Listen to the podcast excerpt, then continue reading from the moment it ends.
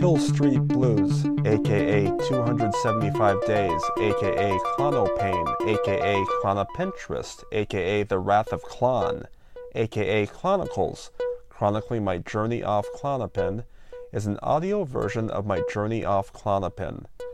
Part 1 of my Klonopin journal takes the listener through my 275 day microtaper utilizing a liquid titration method, while Part 2 takes you into the ups and downs of life with full blown benzodiazepine withdrawal syndrome.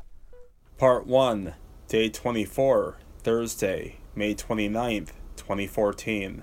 Slept overall for 7 hours, had bowel movement immediately, took vitamins B12, omega 3, iron, D, and E at 3:30 p.m. Read Mickey's latest email and it was on the nice side. My intuition says to not reply. Took 1000 milligrams of vitamin C and multivitamin at 7:45 p.m. Took 1000 milligrams of vitamin C and B complex at 12:45 a.m. In the last 9 days or so, I've taken dose 3 with me on the road with no problems, today included. People are interested in my nutrition, taper success, and vitamins, so I've been sharing. Feels weird, but I guess people are desperate. Going to Siri's home Saturday for game night.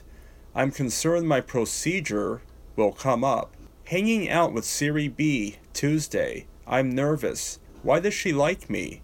Got my last Klonopin refill from Dr. Witch today. Next script will be from Tyne, or whatever his name is. Took 500 milligrams of vitamin C and magnesium at 3:24 a.m.